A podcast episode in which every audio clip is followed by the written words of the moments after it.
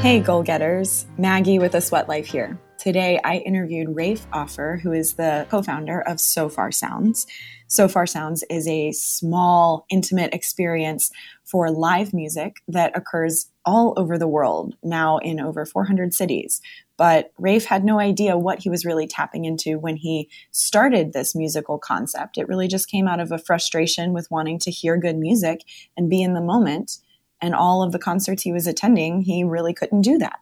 So you'll hear in this episode how he took a passion project and expanded it to a global community where he'll find people that he feels like he knows and is already friends with, no matter where they live in the world, through Sofar Sounds. Rafe has a huge list of accomplishments, but that global community that he created with Sofar Sounds is his biggest one. And so you're going to hear in this episode all of the various things that make this type of musical experience so magical, so different than what you might find at another concert or really another event. And you'll hear how we talk about the element of just being human is something that we're all craving. And it's really hard to find in this day and age when cell phones rule and our productivity is equivalent to our success. And so he'll talk about how he finds success by being able to take a step back and unplug and get rid of the tech for a while.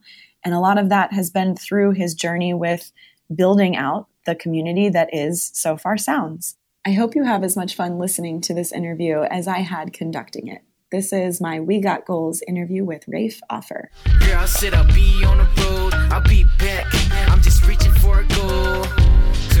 Be on the road, I'll be back. I'm just reaching for a goal be upset when I'm not. Thank you so much, Rafe, for joining us on the We Got Goals podcast all the way from London. It is so awesome to have you here. Thank you, Maggie. It's good to be here. So, Rafe, I mean, you you know that this podcast is around goal setting in general, and I can't wait to jump into to talking about all those things because really, like from your core, you are an innovator. From being a global marketing director of Disney and Coca Cola, and director of innovation at Diageo, and and also not to mention the co-founding director of uh, the global music concert series Sofar Sounds it's just it's a huge huge list of accomplishments so i don't really even know where to begin. But i i am so um, i'm so excited to hear sort of your journey from going from global marketing director of this really you know m- huge companies to launching a very startup business that is now huge and global as well. Um, but let's jump right in. let's. I'd love to hear first from you sort of why you chose to go from global marketing director of a huge company to launching something new. What was the need to start Sofar Sounds? Sure. So I guess there's two parts to that. I had worked for three really big companies, and while I, I loved each one in different ways, I think eventually uh, I was really keen to do something more grassroots and more with my friends and something that was born out of a hobby and something I was really interested in. I've always felt that to be an entrepreneur is so intimidating and and potentially really difficult that you want to pick something you you love to do because you're going to do a lot of it. And working for massive companies is exciting, but of course, I didn't invent Coke or Disney. And so I'm somebody who's part of a great and sometimes really exciting machine. But I wanted to get to the point where I was controlling my own destiny. And music was is huge in your life. Has it always been? Massive. Yeah. Yeah. It's always been a big part of who I am. Um, unlike some, I'm not a musician. I'm just a fan and I love listening and I love being in the moment. And that's kind of where so far I ended up being born was just from a fan's frustration. Mm-hmm.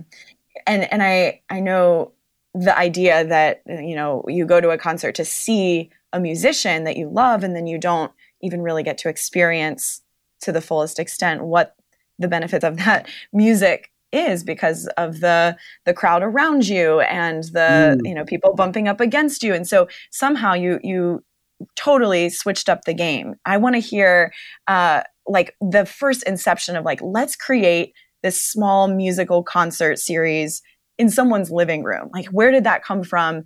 And, and what were some of the first initial uh, pieces of the puzzle? Yeah, it was a moment in time where everything just sort of clicked. So I was at a gig. I was there with two friends. One I had just met very recently, one I'd known a little longer, for a little longer. And we were all listening to this band in the UK called the Friendly Fires. And it actually astonished us that the band was playing and they were a loud band. And we could not hear them that well because people were talking throughout the room and people were texting. So they weren't into the music or really focusing on it all the time.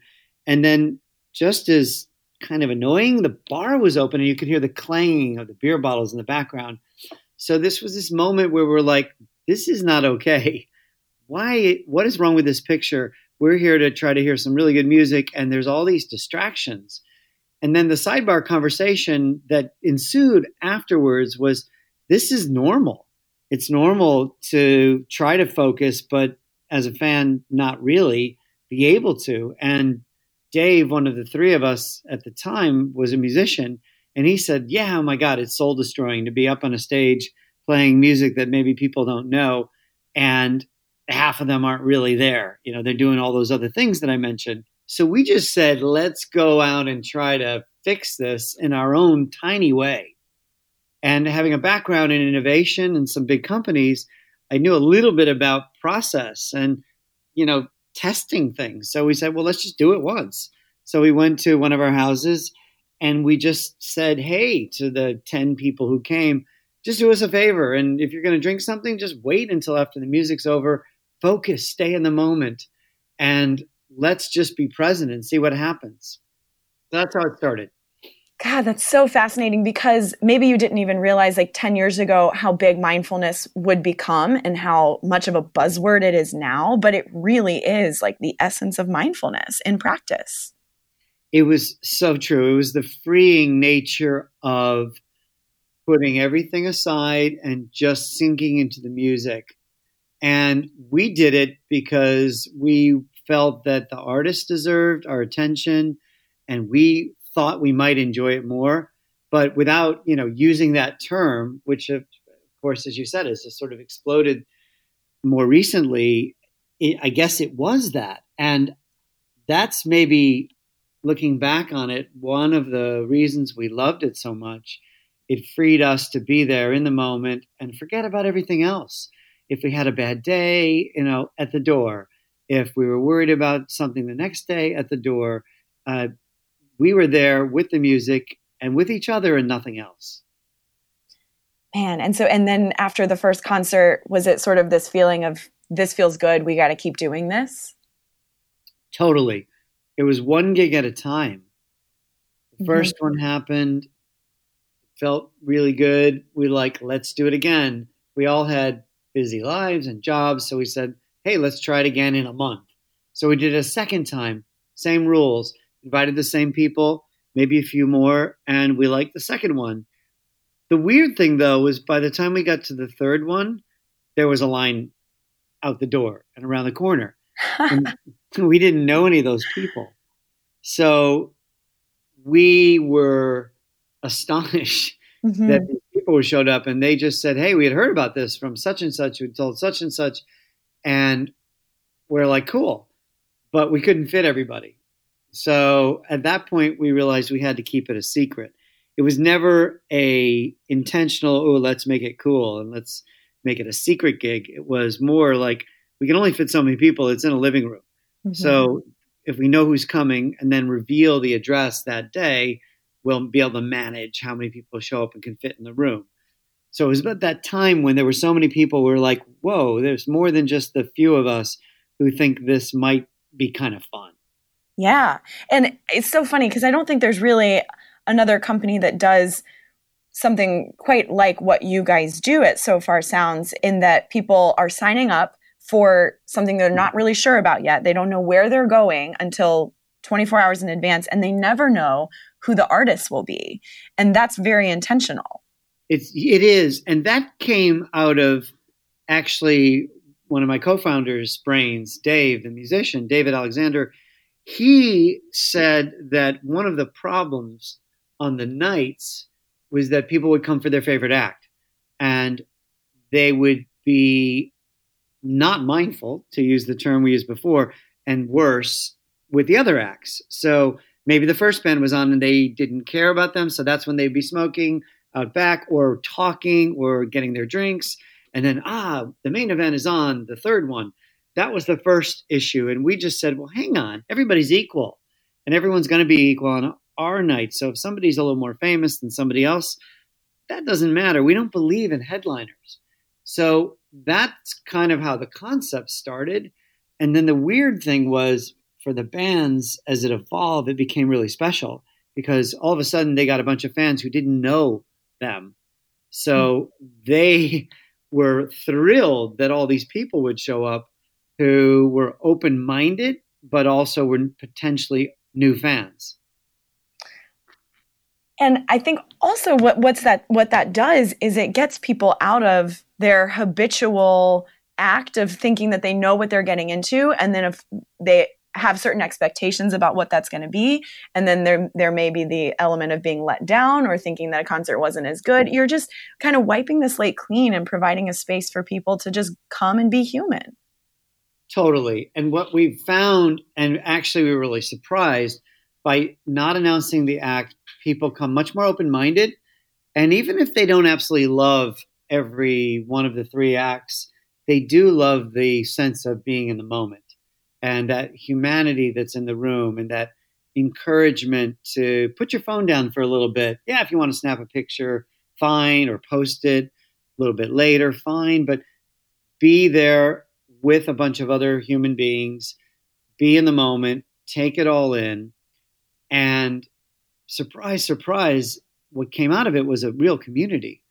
And people ended up meeting people in between the acts and before and afterwards because they're much more open minded to that moment. And unlike uh, what I would just call a traditional gig, where people might be in the back and by the bar and it's dark and there's a different vibe, this was a much more communal feeling. And that sense of I'm going to open myself up to the world uh, allows people to be much more friendly and much more open to their surroundings. Mm-hmm. And I think it speaks for itself how quickly it's grown. Then now you have hosted over 20,000 concerts in 10 years over, you know, 400 cities in the world that that's all these little things that you're talking about, the very simple concept of just showing up and being human and being all there. It's simple, and yet we're all craving it because obviously people have been clamoring to attend and to host and be a part of so far. Yeah, that was maybe the biggest surprise. So, a fun stat is I know personally 16 couples who met it so far and end up getting married. Oh, wow. And I think part of that is because of that sense of you're just you've got your eyes open to the world and a lot of people come on dates and a lot of people come along for just the adventure of going to somewhere to hear bands or or poets or whatever's on the night that they're not expecting what i think was most shocking about it and the 20,000 concerts later and growing was that people really all around the world felt the same way. And the sense of the importance of being in the moment, of being mindful of your surroundings, of letting go of technology for a little while, and and everything short of holding hands, that is a global thing, and wherever we are in the world, we crave that. Truly, at a Sweat Life, we always encourage people to meet somebody that they haven't met before when they come to one of our events. It's like one of the staple things that we always mm-hmm. do. And mm-hmm. um, and I, it, it's simple, you know, it's simple to introduce yourself, but too often we show up to a, a place altogether and you never learn their name. And then you may even see people a million times and still never learn their name. And so it, it's sort of this like culture of being really social and at the same time very antisocial. So this really cuts through. We often have a moment in between acts where the MC will ask people to high five your neighbor and say hello, or or find somebody behind you you don't know and make up the name of a band. That's awesome. You know, like someone thought of Toxic Candy the other day. I'm like, that's a cool band name. It could be a band. yeah, maybe there is one.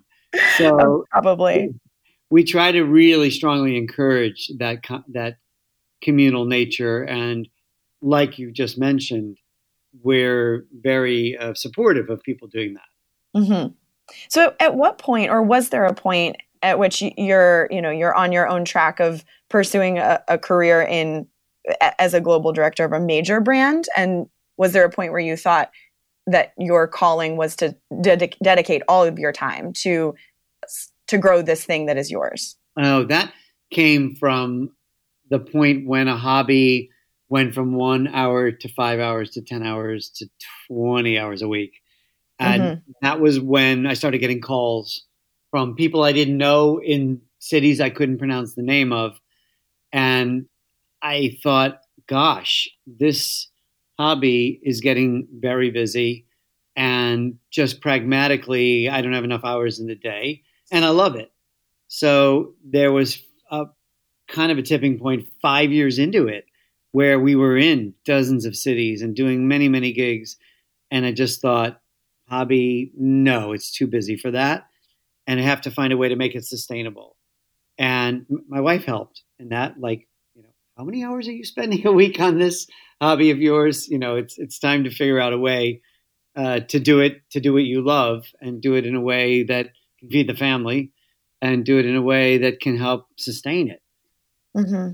I wanted to know uh, if there were elements of, I'm sure there were, fear in making that choice to uh, innovation is in kind of your DNA with the the work that you do, but innovating within the safe concepts of like working for a brand that already has a path laid out versus really charting off on your own territory it's like jumping off a cliff and not really knowing what's on the other side and hoping you're going to land on water or sand. I think it's terrifying, uh, especially when you've had jobs with companies that um, have money and are safe and have been around for a while. So even though I spend years in innovation, it's very different when it's you and a couple of people and that's it. It's also exhilarating. So it's a blend of feeling super vulnerable and worried about how you're going to keep the lights on with feeling kind of on top of the world especially when it when it grows. And i think what was helpful for me was just to have been in those big companies and seen enough of what was working and also really to see what didn't work. So there's a lot of things a playbook stuff that you leave behind if you're going to do your own thing but that you also just take the the gems along with you. But make no mistake, it's a scary step. And with this, we didn't have a business model because we didn't start it as a business. So it was perhaps even more terrifying. Mm-hmm. That's another thing I was going to ask is that because it is so like natural and organic to then turn it into a brand and something that has legs to grow globally and people understand what it is uh, and it, that it has sort of like that in a nutshell this is what so far is what kinds of skills did you pull from your previous experience to take something that was just an idea that you loved to make it a easy sell brand across the world yeah that's a great question a brand I learned, and we all kind of know intuitively, is about a couple things. The first thing is consistency.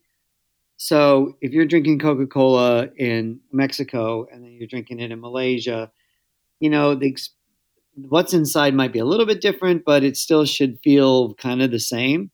And so for me, a brand was about that consistency of certain elements that people come to expect and then the second thing was about the consistency of the quality, which I definitely learned from from Disney, who are really obsessive about making sure that that experience is always incredible.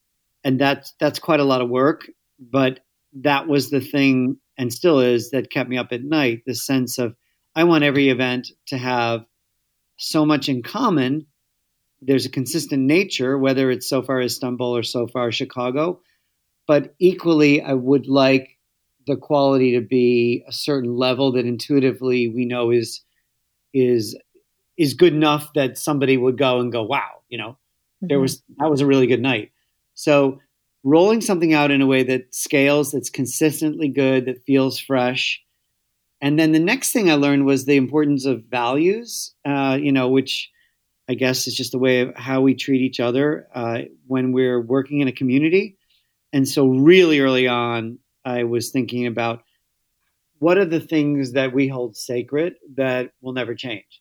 So, for example, diversity. So, we like people in the room to come from anywhere in the city that they're in and feel that they're included.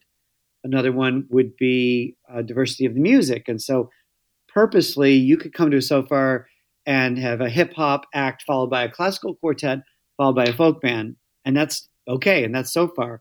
And so, that mixing it up and that feeling of both diversity but inclusivity was super important for us uh, from, from the very beginning and even now when we're doing it in so many places we hope that wherever you go you'll you'll feel like that we do sometimes struggle for example it's a lot of millennials coming which is awesome but i'm always saying well what about people under 22 or what about people over 50 or i want everyone to feel like it's okay for them to be there uh, and it's not a certain demographic or age group. So there's other things but the, the sense of who we are and how we treat each other was always super important.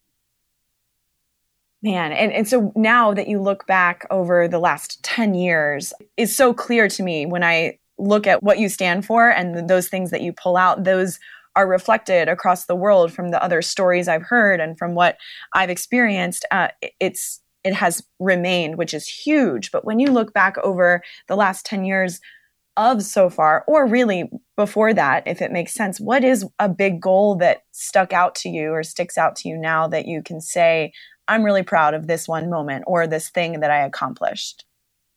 Building a global community. So, the global nature that we're all in this together something I've always believed.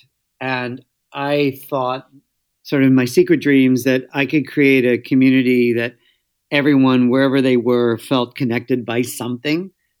And at the very beginning, I had always thought, and I learned this from the bigger companies, that we can connect everybody. And so the hope was could we build something that people would recognize as truly global and that was truly accepting, which is where the word community comes in. And our golden thread is and was about truly listening and taking in live music. So that sense of piece by piece, could we build a global community in the real world? So people talk a lot about digital community and community of people on a certain website or part of a certain e-commerce business or what have you. And that's sure that's community too. But for me, it was we're a community and we're physically in rooms around the world. And when we're traveling, we're meeting the local community there and feeling accepted. So today, 10 years on, to look at over 400 cities and growing and know there are actually people in all those cities who believe in the same things.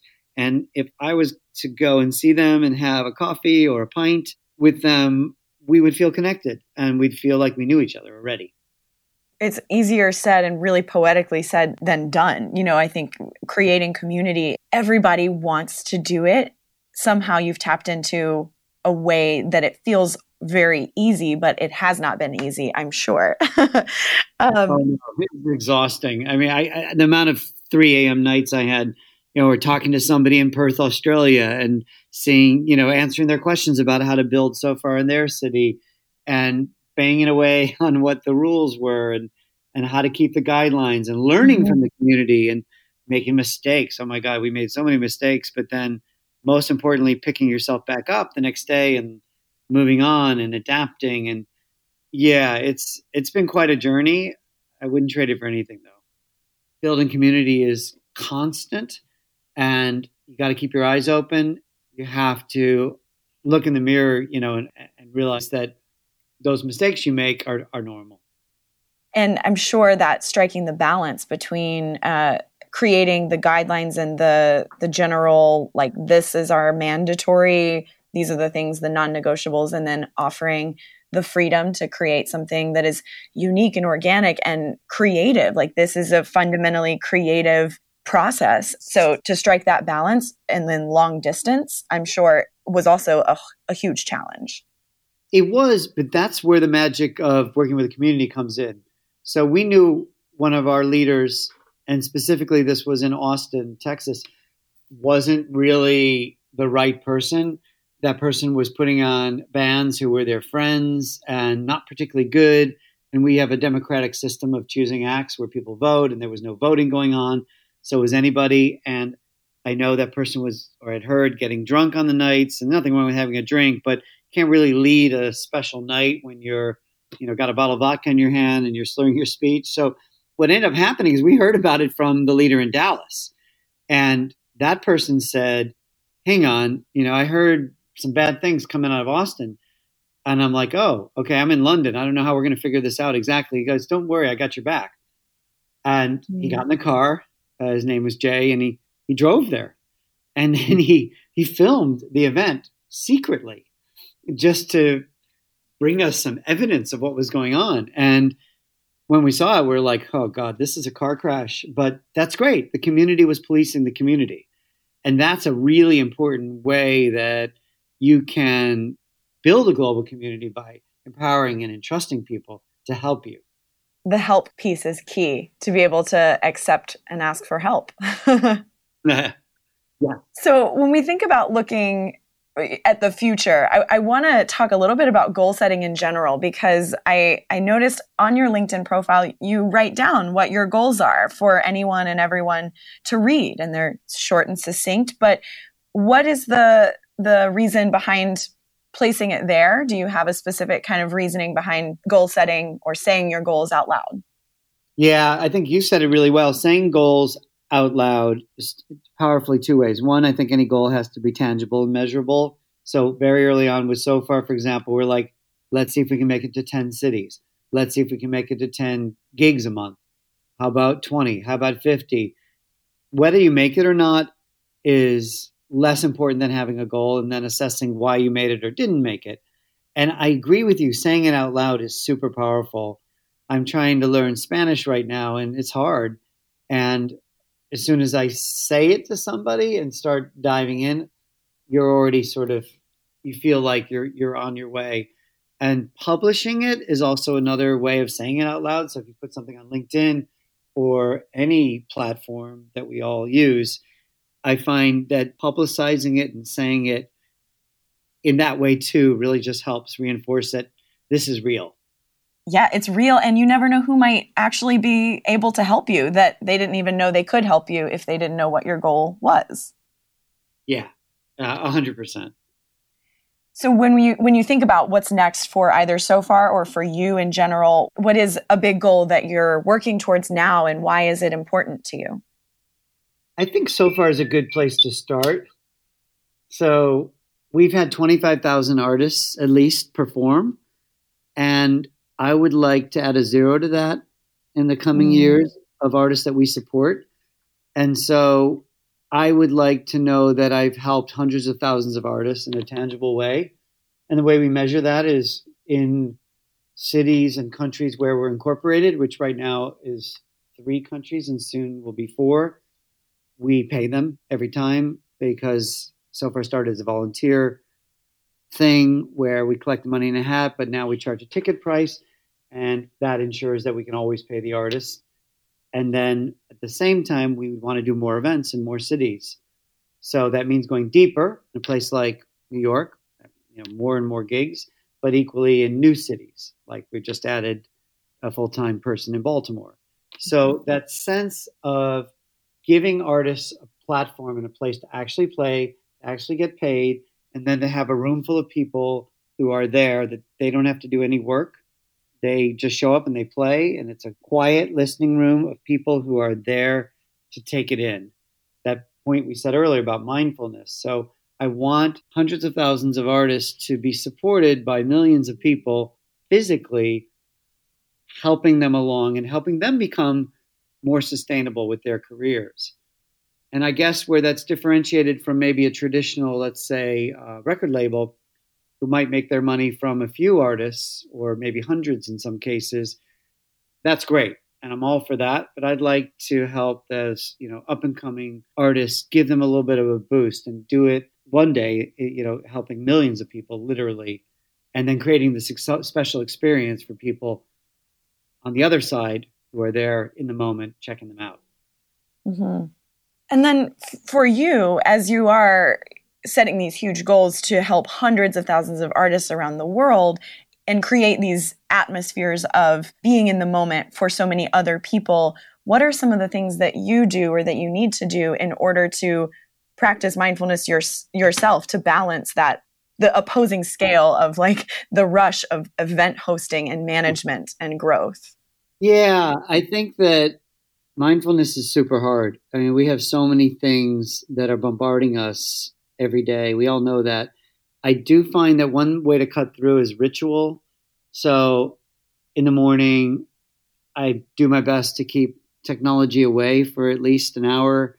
And that could mean literally, you know, stretching or doing a workout, uh, having a healthy breakfast, and some you know some people will think of three things that they value in their life uh, or some sort of meditation. There's lots of different techniques but the hard part is actually carving away the time to do that. And then at the end of the day i find the same thing is true for me to have some sort of simple ritual where i switch off my phone other technology and i pick up a book or i'm talking to somebody uh, or going to hear music. But there's something that shows that the work part of the day and the technology part of the day is fading and you're picking up the tactile real you know physical part of the day uh, mm-hmm. or whatever way you find to unwind so for me th- those bookends of the day the beginning and the end I-, I think we need to be less about technology and more about just appreciating what's around us that's so so hard to actually implement in in our daily lives because everything tells us to do something otherwise. Productivity always seems to reign. It's almost impossible and i think we shouldn't beat ourselves up. So if you or i or anyone's able to do it three out of seven days a week that's cause to celebrate. And then maybe the goal is to be able to do it four days. Uh, or if you can only do it one day go to two. So i think that being a perfectionist and feeling like you've got to wake up, you know, and be uh, ready to to lead a retreat somewhere and be a guru, that is hard. I think it's really hard to go from zero to sixty super fast. So I've always been a big believer in you know slow but steady. And that's the way that Sofar has grown, but slowly and steadily, but very quickly and steadily. Yeah, yeah. You know, you do something you love in life, and it doesn't feel like work. It's such an old cliche, but I've always believed it, and I think that the what the the the potency of carving that space to think of who you want to be and what you want to grow up to be in life, and finding a little time to to self reflect makes a big difference. Well, this has been such an inspiring conversation. I can't wait to attend the next Sofar Sounds concert that I can find in Chicago. uh, and, and they're all over the world, so people can find them pretty much everywhere that our listeners are. Uh, yeah, I encourage you to. And uh, Maggie hit, hit us up. Uh, hopefully, it, it sounds like it's time for you to come back to London. Hit us up in London and we've got a we've got a room for you to sit back and enjoy and stay in the moment with us. And yeah, anyone, anywhere, wherever you're traveling, see if there's a gig, and and hopefully we can meet you. That sounds amazing. All right. Well, thank you so much for joining us on the We Got Goals podcast, Rafe. It was an honor to have you. Thanks for your time. I loved it. This podcast is a sweatlife.com production, and it's another thing that's better with friends. So please share it with yours. You can subscribe anywhere you get your podcasts, and if you get a chance to leave us a rating or a review while you're there, we would really appreciate it.